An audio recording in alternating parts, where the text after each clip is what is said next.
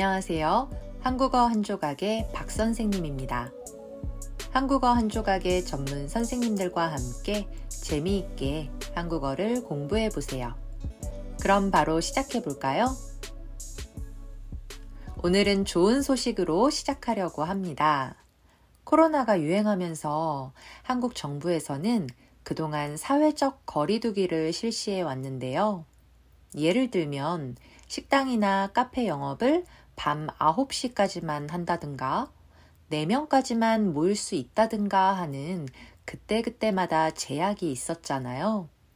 그래서 그동안 우리가 식당에 갈 때도 인원이 많으면 함께 만나지 못하기도 하고 늦은 밤에는 식당을 못 가기도 했었죠.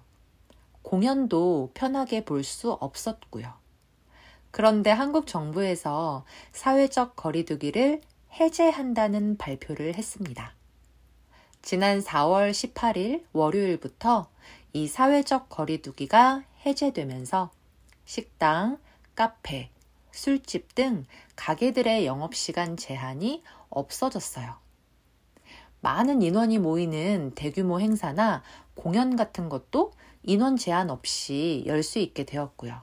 아, 다만 마스크 착용은 계속해야 합니다. 이건 상황을 더 지켜본 후에 결정이 나올 것 같아요. 그래도 이제 예전에 우리 일상으로 돌아갈 수 있는 첫걸음을 시작하는 것 같아 기쁜 마음입니다. 일상으로 돌아가는 기쁜 마음으로 네, 오늘은 장보기에 대해 이야기를 해보려고 해요.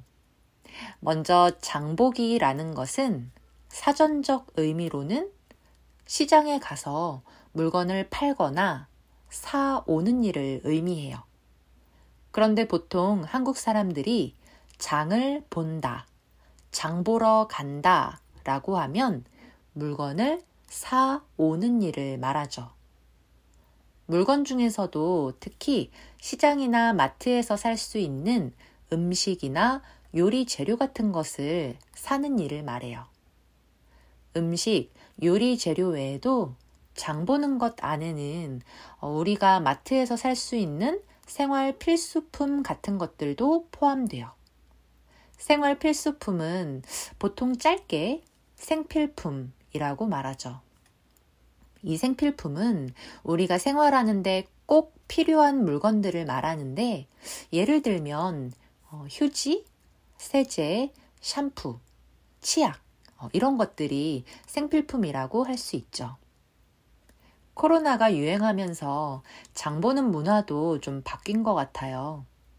옛날에는 장 보러 간다고 하면 보통 전통 시장에 가서 물건을 사는 것을 의미했는데 현대사회에서는 어, 전통 시장에 가서 장 보는 일이 어, 흔하지 않은 일이 되었죠.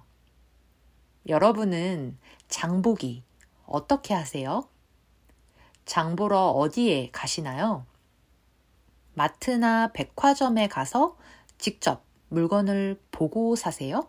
아니면 온라인으로 장을 보세요? 어, 저는 마트에 가서 장 보는 것을 아주 좋아합니다. 보통 백화점 지하에 가면 마트가 있잖아요.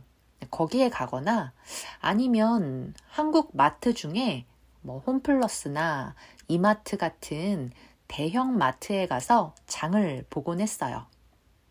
마트에서 음식 재료, 아, 보통 식재료라고도 표현하죠. 식재료를 둘러보면서 필요한 것들을 사고 또 어, 음식을 먹어볼 수 있는 시식 코너에서 음식을 먹으면서 어, 장을 보는 재미가 있어서 좋거든요. 시식 코너에 가면 바로 구운 고기나 뭐 만두, 버섯 어, 이런 것들을 먹어보고 살 수 있고 또 햄, 뭐 시리얼, 커피 그리고 주스까지 어, 그날 그날마다 아주 다양한 음식들을 시식해 볼 수 있어서 좋아요. 그런데 코로나가 유행하면서 어, 마트에 가서 장 보는 것을 꺼리게 되더라고요. 코로나가 아주 심할 때는 사람이 많은 마트에 가는 것이 좀 걱정이 되기도 하고 또 제가 좋아하는 시식 코너도 이용할 수 없기 때문에 아, 직접 마트에 가는 것을 하지 않게 되었어요. 그래서 그때부터 온라인으로 장을 보게 되었습니다. 물론 온라인으로 장 보는 것은 코로나가 유행하기 전부터도 이미 있었죠. 그런데 저는 옷이나 신발 같은 물건들은 온라인으로 샀지만 어, 신선 제품, 특히 식재료는 눈으로 직접 보고 사는 것을 선호했기 때문에 장보기는 온라인으로 하지 않았어요. 그런데 코로나 상황이 오래되니까 온라인으로 장을 보게 되더라고요. 아, 여러분, 새벽 배송이라는 말을 들어본 적이 있으세요? 오늘 밤에 주문하면 바로 다음날 아침에 내가 주문한 물건을 받을 수가 있어요. 새벽에 배송을 해서 아침에 받을 수 있게 해주기 때문에 새벽 배송이라는 말을 사용하는데요. 한국에서는 마켓 컬리가 새벽 배송의 대표적인 회사라고 할 수 있어요. 왜냐하면 가장 처음 새벽 배송을 시작했고 현재까지 새벽 배송 업계에서 선두를 달리고 있거든요. 마켓컬리 외에도 쿠팡, 어, 오아시스 등 많은 새벽 배송 업체들이 있어서 소비자들이 마음에 드는 업체를 선택해서 장을 볼 수 있어요. 저는 어떤 것이 마음에 들면 그것을 계속 어, 사용하는 편이라서 처음에 온라인으로 장보기를 시작한 마켓컬리에서 계속 장을 보고 있습니다. 제가 주로 사는 것은 음, 샐러드, 고기, 어, 커피, 주스 같은 것들이에요. 샐러드 같은 경우에는 신선한지 어, 여부가 중요하잖아요. 그래서 처음에 마켓컬리에서 샐러드를 주문했을 때 좀 걱정했어요. 눈으로 직접 보고 사는 것이 아니라 온라인으로 주문을 했으니까 샐러드가 신선하지 않으면 어떡하지? 어, 이런 생각을 했거든요.